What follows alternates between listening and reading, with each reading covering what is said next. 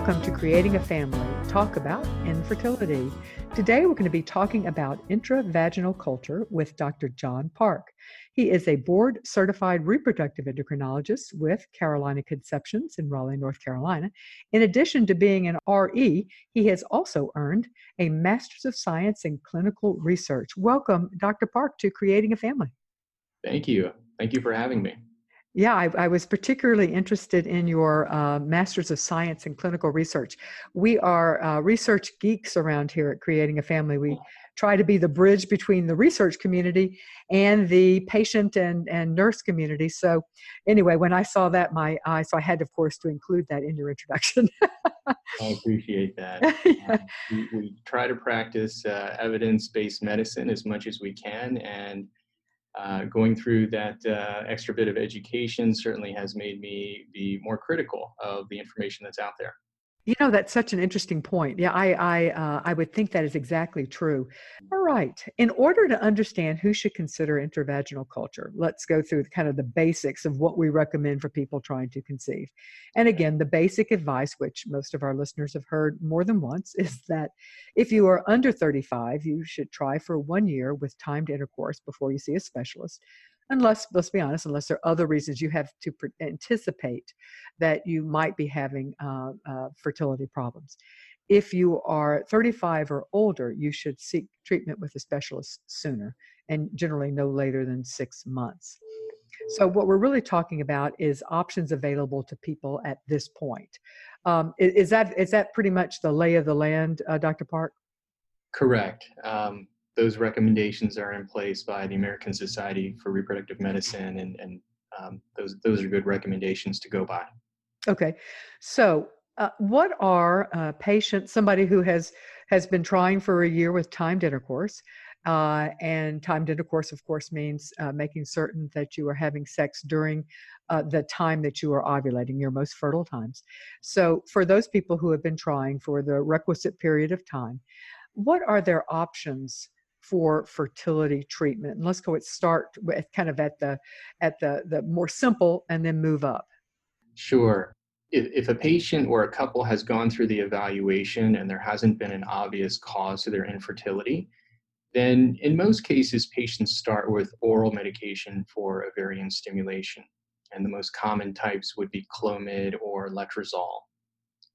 And when those medications are used, um, they can help the patient control the timing of ovulation. So the couple can be more precise about timing intercourse, mm-hmm. um, but they could also use those oral medications in conjunction with IUI. Okay, and IUI for for again, I think most of our audience knows this, but is intrauterine insemination. If a few months of uh, treatment with oral medication has failed, then the efficiency of the process can be increased by getting the patient to ovulate with more eggs. Um, and that would involve taking injectable gonadotropins. More monitoring would be required with that form of treatment to make sure that uh, we're getting the desired effect out of the ovaries, but at the same time, not too many um, eggs will be released so that we can minimize the chance of a multiple pregnancy. So that requires uh, more monitoring, and there's more of a balancing act mm-hmm. in that form of treatment. But the idea is to control when the patient ovulates, um, and uh, but just with more eggs than we can get with oral medication. Um, and then again, the, the, the, patient can try to get pregnant through either timed intercourse or IUI. Okay, so uh, so that's kind of the the second tier, and, and we should mention that these don't necessarily have to be tiered. Uh, that depending on what your diagnosis is or, and what your doctor is saying, some of these it would make sense not to do at all, um, or to do them for longer or in a different order or whatever. But generally speaking, you're kind of working us up the fertility treatment ladder. Okay, so we uh, let's assume that IUIs have not been effective. Uh, or what what's the next thing that you might consider? Well, the next thing traditionally has been to move on to regular conventional in vitro fertilization or IVF, where uh, the patient uses the injectable gonadotropins to stimulate a much larger number or cohort of eggs to develop. And rather than ovulating, the patient will undergo a procedure to extract the eggs, the egg retrieval procedure. And then in the laboratory, those eggs could be fertilized by literally injecting uh, individual sperm into those eggs. And by having a larger number of eggs, we can, we hope that uh, we have several embryos that develop well over the next five days. And then usually only one embryo is then returned to the uterus um, in the embryo transfer procedure. If, uh, if there are extra embryos that are created there that are of high enough quality, they can be frozen and stored for future use. So that's how a typical IVF cycle would work. Okay. And then today we're going to be talking about a relatively new, although it's not, um, eh, there, has been research that dates back a while, but relatively new uh, uh, treatment option called intravaginal culture or IVC. So, how does that compare and where does it fit into the, uh, the traditional treatments that you just mentioned? So, intravaginal culture is a, a, a fairly new form of treatment um, that is becoming more mainstream that fits in nicely in between uh, injectables, injectable gonadotropins with IUI, and an IVF cycle. The key difference between IVC, um, INVOcell treatment versus traditional IVF is that with INVOcell, the patient herself is the incubator for the eggs and embryos rather than an IVF laboratory. And let me pause here and say that we're using two terms intravaginal culture as well as INVOcell. INVOcell uh, is, uh, we, we sometimes hear it referred to as that because they're the manufacturer of the device that is inserted into the woman's vagina. Uh, and so that's why you may, uh, I, I, certainly know from our audience that they, they seem to use INVOcell as frequently as they do intravaginal culture. So Yes, yes. Hmm. Uh, the term INVOcell is be- has become synonymous with intravaginal culture. Yeah, it has actually. Uh, they may not want that to be the case, but that I think it hmm. has actually in this case. Um, okay, so you're kind of uh, of putting it in between uh, an IUI, uh, but before you move to IVF. Okay, so what is the what? First of all, what is the IVC intravaginal culture process? Well, it starts with ovarian stimulation, like with, IVF would. Okay, same as so. So injectable gonadotropin. Yes, and um, now here is where you can see some variability from one clinic to another. Um, because INVOcell is really about the intravaginal culture, but some clinics are using it in different ways. Oh, um, okay. I think the majority of clinics are using it in a way similar to how we are and we're we're using INVOcell in a way that gives patients another cost-conscious treatment choice. The INVOcell device, like I said, has become synonymous with intravaginal culture because it's the first FDA-cleared system, and there's nothing else on the available yet that's like this. So, to make it cost-conscious, what we're doing is having patients go through ovarian stimulation, but with the intent on getting a smaller number of eggs than we would normally get for a regular IVF cycle. That reduces the cost in two ways. One is that the injectable gonadotropins are very expensive.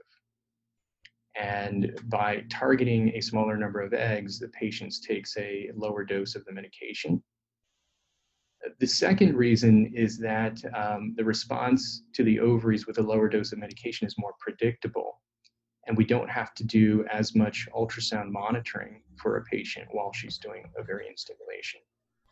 Um, the egg retrieval procedure is the same technique uh, as a regular IVF egg retrieval procedure. The patient undergoes conscious sedation anesthesia and we use a vaginal ultrasound to guide a needle that goes through the vaginal tissue into the ovaries to extract the eggs. It's a short 10 to 15 minute procedure either way. But then uh, the key difference is that uh, instead of bringing the eggs into the IVF laboratory for the next five days, they only stay in the IVF laboratory for about 15 minutes. Once we've extracted the eggs, we combine them with the sperm and we incubate them together for about 15 minutes. And then we, by that point, sperm has already um, started getting through all of the cells that surround the egg and are approaching the egg's outer shell. So we take the eggs and place them in the INVOcell device. And then we insert the INVOcell device into the patient's vagina, along with um, a, a, retention device that the INVOcell comes with, which is basically a diaphragm. So that helps um, keep the INVOcell device at the top of the vagina. And at that point, the patient's able to get dressed and go home. How many embryos can be grown, cultured, in the INVOcell device? Well, at this point, there doesn't appear to be a limit. Um, now, we're targeting somewhere between five to 10 eggs per patient at the time of the egg retrieval procedure. And on average, we're getting about nine and a half eggs.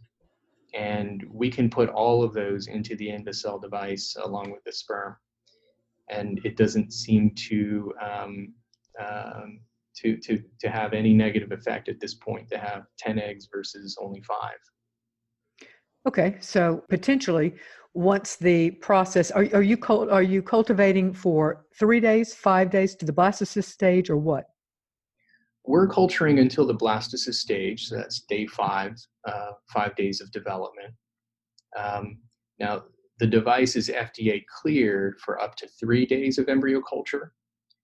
Um, and so I should say that it is off label to use it for an additional two days, but um, there is already a, a, body of evidence in the literature where uh, many centers are culturing it for five days and getting very good results. And we found that that's uh, uh, our experience as well. So the patient um, comes back five days later and will remove the INVOcell device, and the embryologist will then um, remove the material that's there, and um, we are able to find out how many high quality embryos we have at that point, and then immediately do the embryo transfer. And are you, if there are, uh, assuming that you generally will transfer just one, can you then also freeze any uh, excess high quality embryos for a later attempt? Absolutely. And that's part of why this form of treatment is such a great value to patients um, because not only are the pregnancy rates um, quite high, but the potential to have extra embryos to freeze for the future children or future attempts at pregnancy add a lot of value to this process. And um, and many people realize that proceeding down this path of treatment will give people the opportunity to have other children in the future without having to do more involved treatment such as regular IVF or go through another egg retrieval procedure. And, and you're comparing now the IVC to IUI, and with IUI, you don't have that option. With IVC, you might have that option. Correct. And then, of course, with IVF, you would also have that option. Right. That's right. Okay. So you've talked about some advantages to the uh, that we're going to well let's go ahead and talk about cost. You mentioned that that uh, ivc is a, a cost conscious uh, alternative to ivf so how do the costs compare? And obviously there's going to be some range obviously with medication and other things but like turnkey cost how much would a typical ivc cycle range in cost versus a IUI versus an IVF? With the way we're using um, intravaginal culture with the INVOcell, uh, we are pricing it so that it is just over 50% of its typical cost for a regular IVF cycle. Um, but our pregnancy rates are very similar to a regular IVF cycle. Okay, and that was good. You're anticipating my next question. Okay, and, and so it would be more, well, that's an interesting thing. I was going to go back to comparing it to IUI, but that, you know, IUI, if you're using injectable gonadotropins, is not particularly inexpensive. I mean, we think of IUI as being inexpensive, but once you start putting the the the injectables, which then require significantly more monitoring because we don't want to end up with you know octuplets or whatever quadruplets or our large you know large order multiples.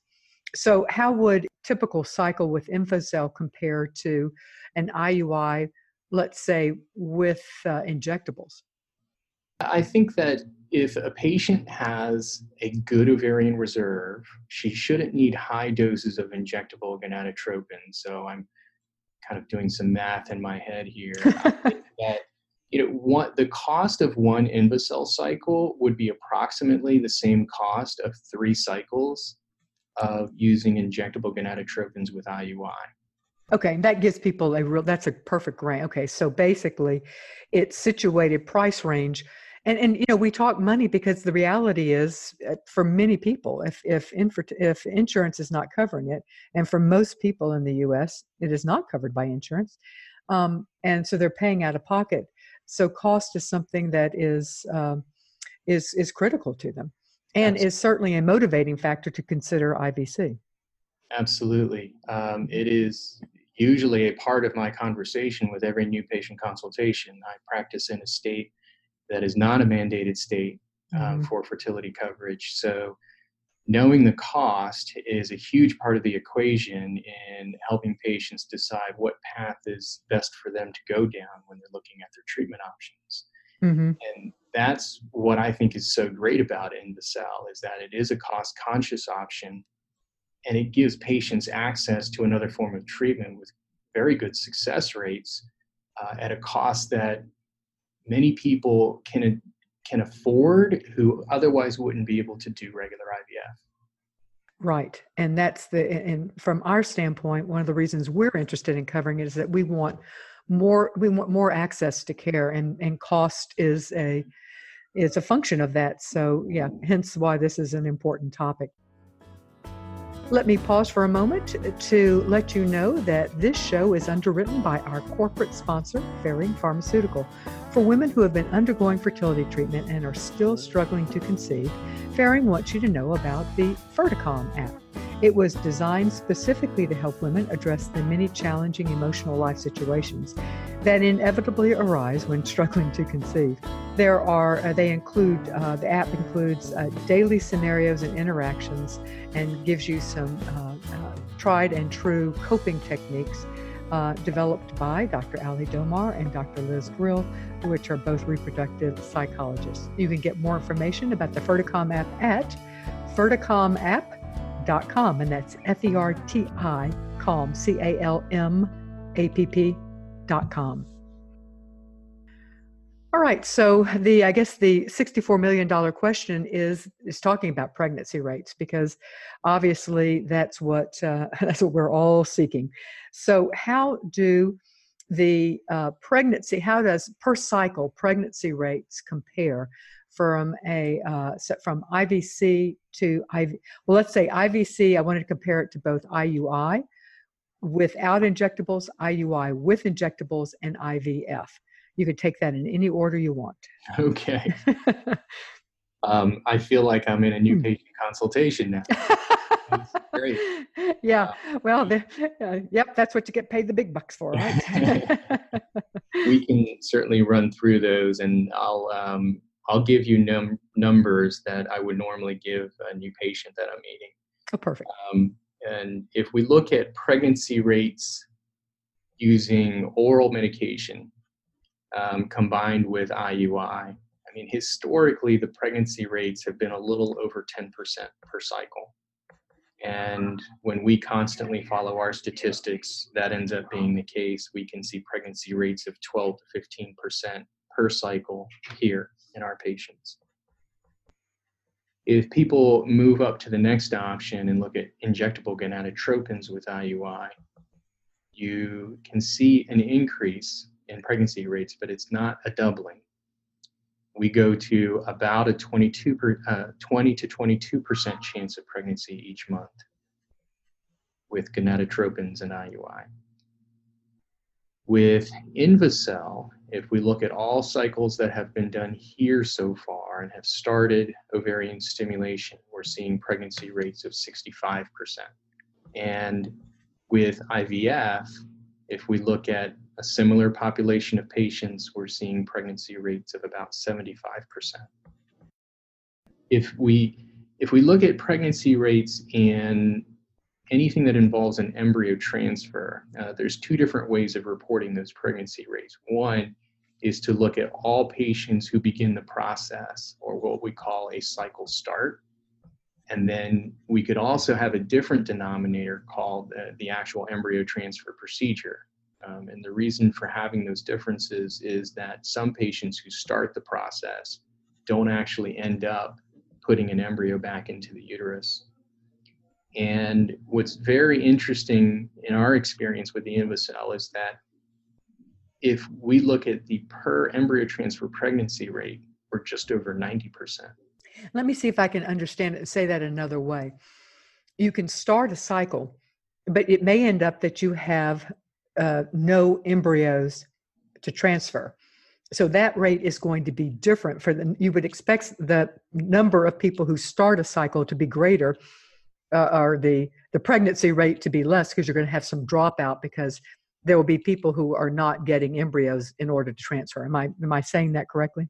That is exactly right. And that okay. was uh, how I was just about to hmm. explain that. And that, that can happen in, in regular IVF cycles where you know we, we get to the point where there, there's either no fertilization of eggs or the embryo quality is too poor yeah. to mm-hmm. transfer.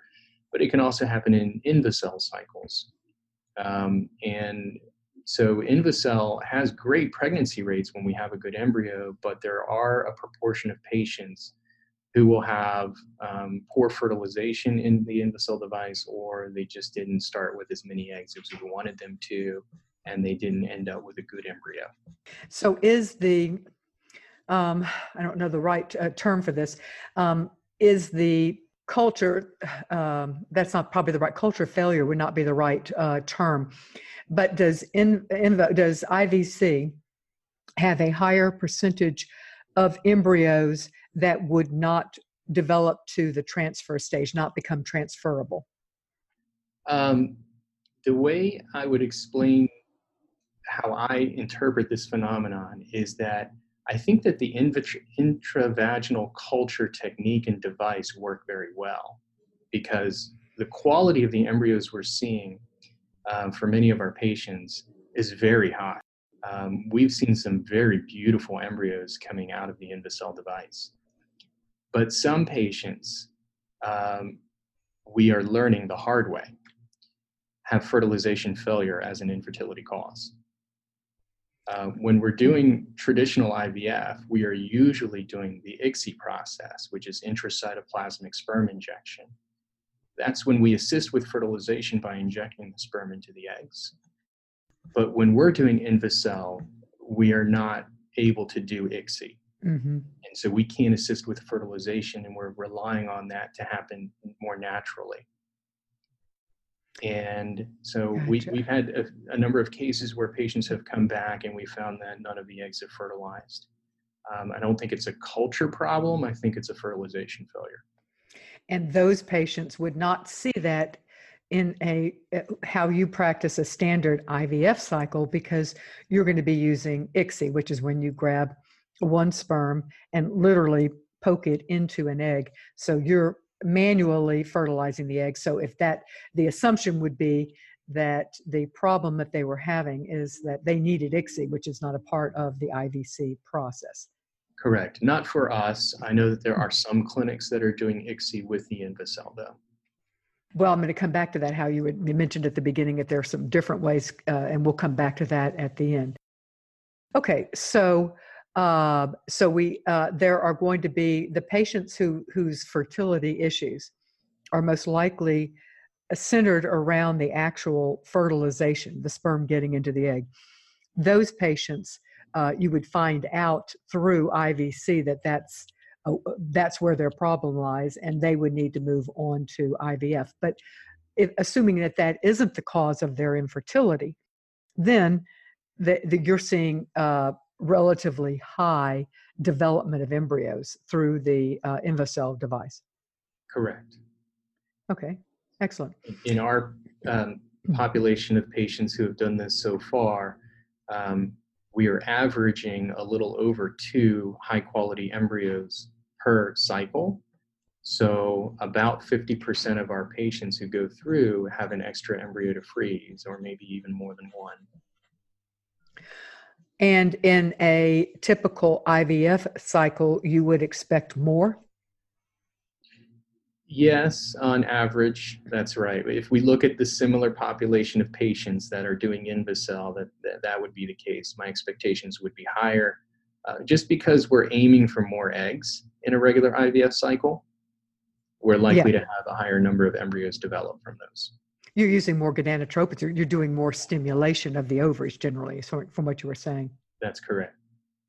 Okay, so um, we've talked about cost as a advantage or something to consider about uh, using IVC.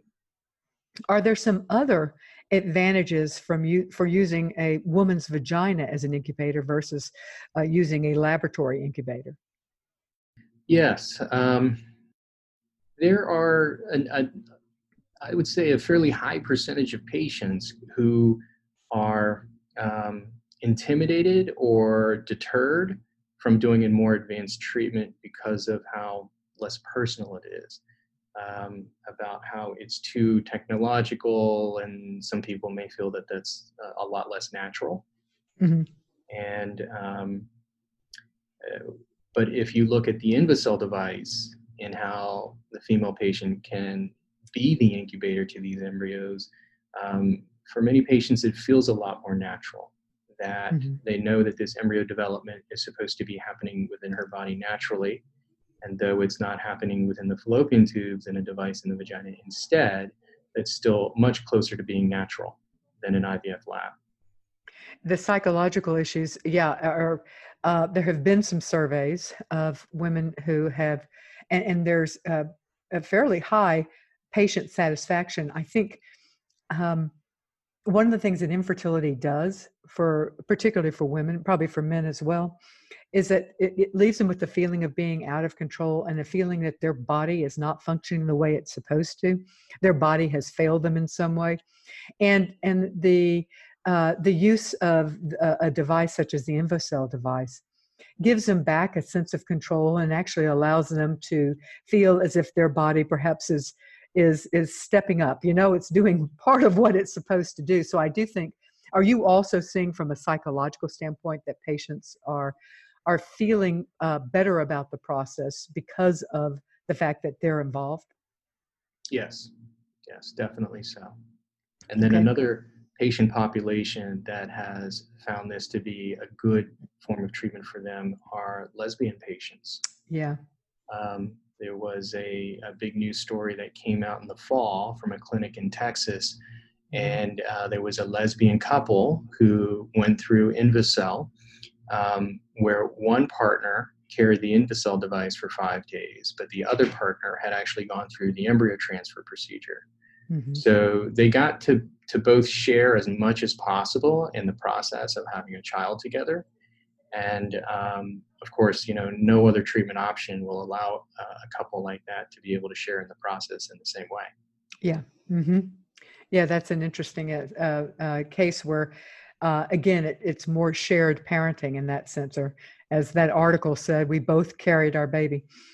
Um, so, what about the um, the the similarity that you mentioned earlier? I mean, generally speaking, and in in natural conception without fertility treatment, uh, the egg and the sperm meet and, and the early embryonic development takes place in the fallopian tubes. How does the, the vaginal environment, because the, let me go back and say that these INVOcell devices are gas permeable, um, as I understand it, which would mean that some of the environment uh, that uh, the vaginal environment is influencing the the media and the and the embryo development. How does the vaginal uh, environment compare to the fallopian tube environment? Well, the actual environment is quite different, but what makes the conditions similar really is the INVOcell device. And the eggs and sperm that are put into the INVOcell device are um, within culture media. And that media has all of the nutritional needs of, of early developing embryos.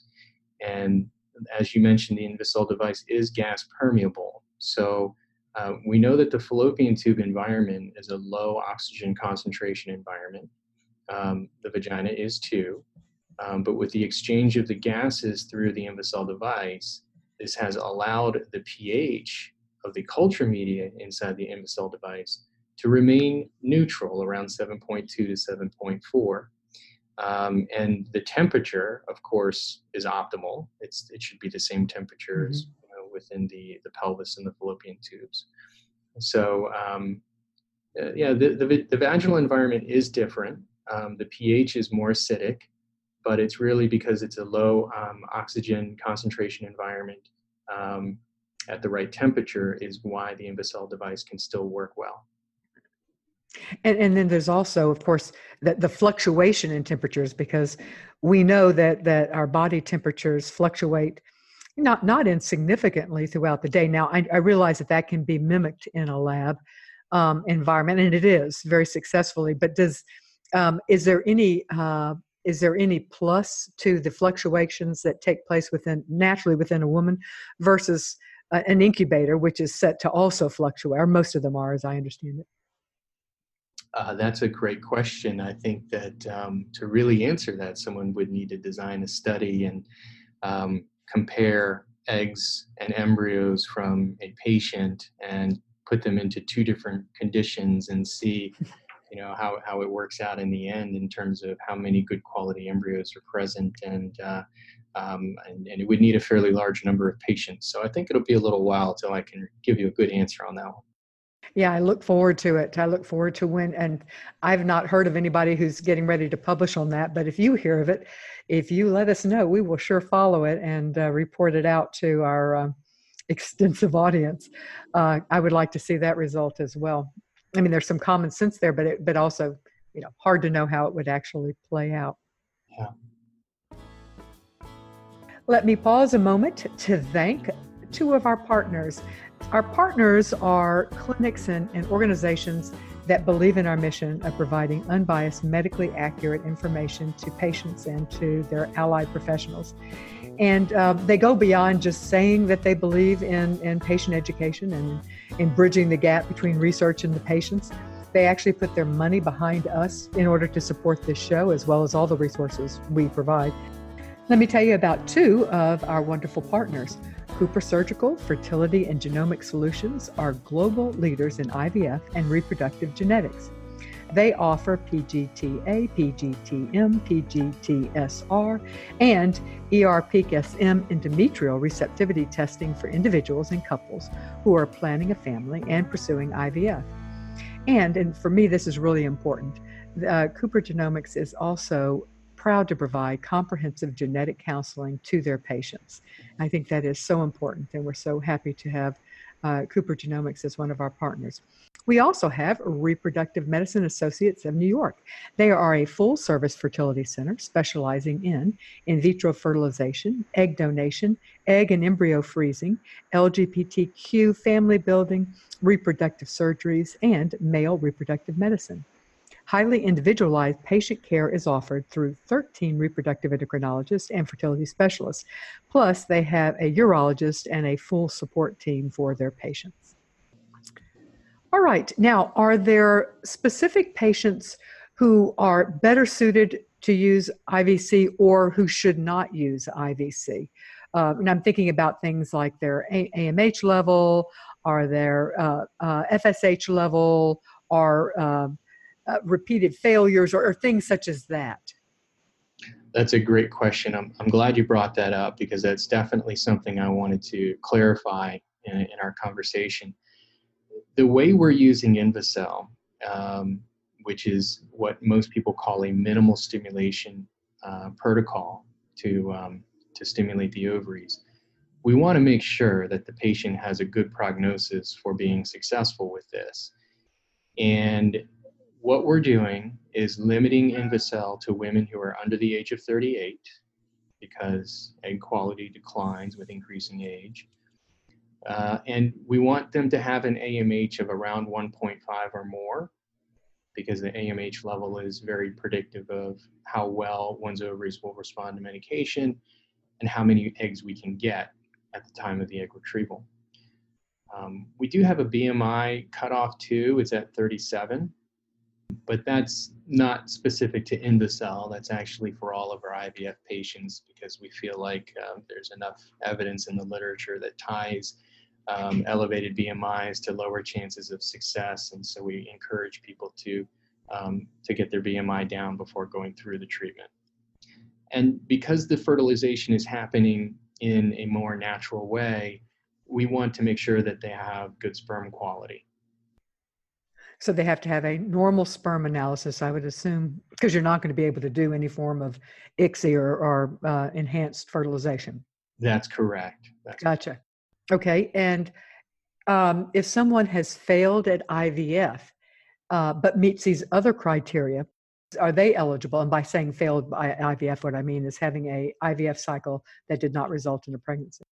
Well, um, I think some patients could. I don't want to have a, a blanket statement to answer that question. If if I have a patient who goes through traditional IVF and fails, I always have a follow up to try to help understand why mm-hmm. and what what we've learned from that cycle and to help guide the patient about what their next next steps ought to be. For some patients, INVOcell would not be a good choice. Um, if a patient had a poor response to medication or uh, let's say a patient had a good number of eggs at retrieval and fertilization went well, but embryo quality was very poor. Uh, I, I'm not optimistic that INVOcell would produce any better results, so I wouldn't recommend going down that path. Mm-hmm. But if somebody did make good quality embryos and they had implantation failure or they had pregnancy but an early miscarriage and they didn't want a larger number of embryos, I think INVOcell would be an option, a viable option for that patient. And I'm glad you mentioned that um, there are there is definitely a and i think it is a subgroup but we certainly hear from them and i think we hear from them because we're a uh, we're a, a, fairly neutral place and we're a safe place uh, for them to vent this. But there are definitely patients who worry about the creation of excess embryos, and they worry about it because they are not sure what their options are. They may well be sure of what their options are, but they don't have any options that they they don't want to create more embryos, and they're willing to try to transfer and have as children. And uh, how would uh, I, IVC, how would that, would this be a good option, assuming they meet the other criteria, for families uh, who are, are patients who do not want to have excess embryos left over or want to limit the number? No, that's that's a great point. Um, that's right. when used with a minimal stimulation protocol, the likelihood of having a large number of surplus embryos is going to be lower compared to traditional IVF. And, and you're right. I've, I've sat I've sat down and had some very emotional conversations with patients who ended up having you know six to eight frozen embryos, and now they have a problem that they never imagined. Exactly. And it's a very difficult decision um, mm-hmm. to decide how what to do with these extra mm-hmm. embryos. It is not for everyone, but for when it is a difficult decision, it's heart rendering and we've we certainly walked with a number of people down that path. So, how does uh, uh, the INVOcell uh, procedure compare with either IUI with injectables or with IVF for the risk of multiple pregnancies? Because let's be clear, the uh, what our goal is is to have one healthy singleton. That's right. Uh, so, how does it compare on that risk? Because we're using this in patients who are under the age of 38, our standard is to only transfer one embryo at a time. Um, and, and that's the best way to minimize the chance of a multiple pregnancy. Mm-hmm. So, um, you know, in, lately our multiple pregnancy rates from anything IVF or INVOcell related have been less than 5%. And so, but that's your same standard for IVF too. So you would be Correct. doing the very same. What about uh, IUI then? How would it compare? Well, when we're using IUI with Clomid or Letrozole, the twinning rate is very low. It's probably around 5%. Mm-hmm. Um, and it's the, the chance of twins is really predicted by the number of follicles or eggs that develop in response to the medication. But so when we use gonad, uh, injectable gonadotropins and we're intentionally stimulating multiple eggs, that's when we can see twinning rates of 15 up to 20%. And I have to admit, we still see the occasional higher order multiple pregnancy, mm-hmm. um, you know, even triplets. Uh, I don't remember the last time we saw quadruplets, but that's the uh, now the more common way to have a multiple pregnancy is through injectable gonadotropins with IUI. Mm-hmm. And there is a trend now where um, many clinics are really trying to avoid injectable gonadotropins and IUI for that very reason, mm-hmm. having you know encouraging patients to go from uh, oral medications directly to IVF. Mm-hmm. Yeah, I think that's uh, something that we've certainly talked about on this show. Um, but uh, it's a myth to think that the, especially the higher order multiples, are coming from IVF or IVC. Um, they generally are coming from, um, uh, yeah, IUIs with uh, uh, injectables. Uh, because even with the best of monitoring, it is still possible to result in uh, in higher order. Okay, you had mentioned that there other clinics are using uh, the InvoCell, using not every clinic is is using it the same way. What are some of the variations that our our listeners may may see when they start talking about this? I've heard that some clinics are doing uh, full dose ovarian stimulation protocols uh, rather than minimal stimulation protocols, um, aiming to get a larger number of eggs. Um, that's one difference. Uh, that would affect the cost savings, however, would it not? Correct. Uh, more gonadotropins would be used, and generally you will see um, more monitoring appointments too, so more ultrasounds and blood tests along the way. Mm-hmm. Okay. Uh, another difference is that some clinics are doing ICSI. Um, so rather than letting the sperm fertilize the eggs naturally, the eggs are going through the ICSI process, uh, but the timing of ICSI sometimes is different, and uh, because of the extra work being done in the lab, the patient will not have the InvoCell device inserted immediately after the egg retrieval. The patient will come back later in the day to the IVF lab after the ICSI process has been done and then have the InvoCell device inserted. Um, but then she'll culture for five days and come back. Hmm, okay. Um, those are two of the, the big differences that I've heard of. And I, I, have you read? Uh, um, do you know how their uh, how the growth embryo growth is for those that are using ICSI versus because we talked about uh, a, uh, a, higher percentage of women not getting enough embryos to transfer mm. um, with IVC. Do you have is uh, what are you hearing as far as the if they're using ICSI? Is that preventing that problem, or is it just too early to tell? It's uh, I think it's a little early to tell, but from from what I've heard um, through other sources is that uh, when ICSI is being done, it can certainly minimize the chances of fertilization failure, um, and you're more likely to have embryos available to transfer that way. Um, so, but but I haven't heard actual numbers or statistics. Yeah, I haven't seen them either. And then also, though, um, the the counter argument would seem to me would be that your cost would because obviously you know, that's a more expensive procedure. And uh, so your costs are going to start increasing. And at what point uh, if your costs are close to ivf do you do you use uh, ivc versus going straight to ivf yeah i i, um, I had the same question and i think that um, uh, some clinics uh, have um, found a position for InvoCell within their uh, different treatment options that's uh, that's different than ours. Um, I think that you know the intravaginal culture process works, um, and and by avoiding the IVF lab, that is still a significant cost reduction. Um, but I think that if you know people are using higher amounts of gonadotropin and adding in ICSI, that um, there's probably a little bit of cost creep, but um, you know, in, in for some clinics, the, there's still maybe considerable savings for patients, mm-hmm. um, and um, and it still may be a good option. But we're we're trying to keep the total cost to just a you know very close to half of a regular IVF cycle. We think that that's a, a nice place for our patient population that really mm-hmm. improves accessibility. And now let's talk about what uh, the published research is showing. There isn't a huge amount of published research that I've seen, but that would make sense because it's a relatively new uh, procedure. Mm-hmm. Um, what, are, what are you seeing in the research? Um, one of the more recent papers was from um, a practice in Texas and uh, at CARE, uh, and they published a paper um, using blastocyst culture and um, comparing um, some patients who were doing traditional IVF to doing intravaginal culture. And they show that the chance of having a high quality embryo is very similar between the two. Interesting. Okay. And that's with day five culture. Are, are there still clinics that are only using, uh, are, are only cultivating for day three, which is, is actually what it is approved for? Are most people, are most clinics now still going to day five?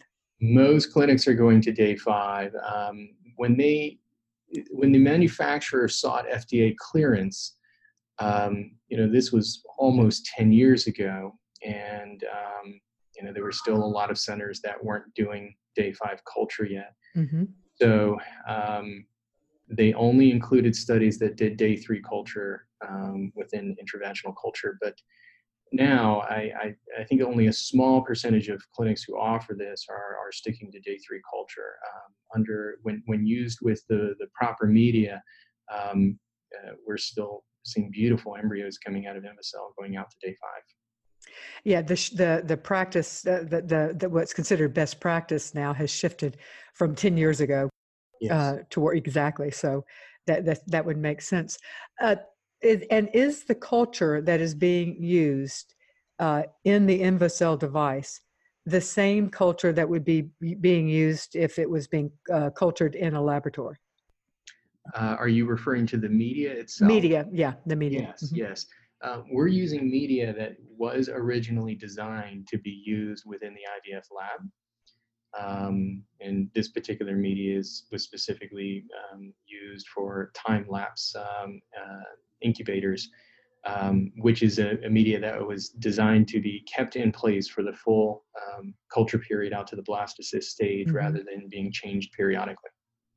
So mm-hmm. it seemed to be appropriate for a device like this that we were planning on having the patient keep in the vagina for five days. Yeah, you're not going to take it out and change the culture, right? Right. Okay. All right. So it is it is a one of the standard media that is uh, uh was already developed for laboratory use. Correct. You know, it occurs to me that you know when we talk about access to care, um, certainly our audience is is mostly U.S. Although we have a an international, but obviously they'd have to be speaking English but there's also an access so so when we think of access to care our audience is generally thinking of access to care here in the united states or england or or, or australia or, or canada or any english speaking country but we have a whole other access to care issue and that is for for women throughout the world um, who don't have access to the high quality infertility treatment that's available uh, here in the us available if you've got the, the you know if you can afford it but still available here in the us is there a possibility of using um, ivc or invocell because it seems like you wouldn't you would be it would be easier to set up a clinic because you wouldn't have to have the lab and everything or am i making this too simplistic no i um, i think that's a, a great point in fact i know that's already been done there's a uh, a physician and group in Texas who opened a, a clinic specifically for INVOcell for patients of uh, you know a lower socioeconomic status uh, who didn't have insurance coverage. Mm-hmm. And you're right, you wouldn't have all of the startup costs of buying all of that expensive laboratory equipment, right? Um, and having a, a, need for a larger staff to to to work in that IVF lab. Mm-hmm. Um, I've also heard of other clinics opening up in this country too, um, who focus just doing on in, focus on just doing INVOcell. Um, and so, yes, I mean, it, it definitely helps improve access to care. And and another thing to consider is that you know if you look at the geographic location of these IVF labs, they're all clustered in the large cities in the large metropolitan areas. Such a good point. Yes. there's so many women throughout the country i mean hundreds of thousands who don't have access to care because they just can't travel the distance yep um, and this is one of the areas that has helped um, you know patients in, in our state because we have many patients now doing INVOcell who live one to two hours away and don't have to go through as many appointments as they would for traditional IVF because of the less monitoring. Uh, and they also don't have to think about going through IUI cycles month after month, though there's fewer appointments per cycle. Mm-hmm. The idea of going through those several appointments each month for three, four months at a time uh, is daunting. And mm-hmm. For some of these patients, they have to take an entire day off of work. I was going to say, not only daunting, but but time consuming and, and interferes with their work in a significant way. Yeah. Uh, yeah, I mean, exactly. So being able to provide a form of treatment with a much higher success rate with um, you know, less uh, of a time commitment compared to traditional IVF is, is just, it's been a great option for many patients in North Carolina. Mm-hmm. Yeah, and throughout, we uh, again, uh, people from the large metropolitan areas often don't appreciate that outside of large metropolitan areas, mm-hmm. people have to travel, and uh, and you're exactly right. They have to take off from work. Uh, and the more appointments. So, yeah, that's an interesting point. And I also just can't help but think in other countries as well that uh, do you know of anybody who is thinking about trying to expand to provide coverage throughout the world, um, you know, in a more cost effective way? Um, no, I'm, I'm, I'm sure that that's happening. I've heard that that's happening, but I can't give you any specific. Yeah. Okay. I'm just curious because I find it, again, it's a, uh, the, the, whole idea of access to care is something that we talk about a lot mm-hmm. and uh, and this is an interesting option for increasing uh, care for people uh, just everywhere including the us and another thing to consider for the patients that we're using INVOcell with are the patients who need donor insemination um, hmm. patients who are using donor sperm because their male partner may not have any sperm, or if we have um, some single women or lesbian couples. Um, this is a great option because now the patient only needs to purchase one sample of donor sperm. On the other hand, if the patient were going through insemination cycles, you would likely need to purchase three or more samples of sperm. And because uh, the the way of doing INVOcell gives us uh, the strong possibility of having extra embryos to freeze, there's the possibility then that the patient will have genetic siblings to their first child um, as a frozen embryo. And then they won't have to worry about purchasing extra samples of sperm for future children or mm-hmm. whether the donor that they're using will have any samples available. Yeah, whether that donor, uh, and, and, sometimes they have to purchase in advance because they want to make, if, if they want to make certain they have full genetic siblings.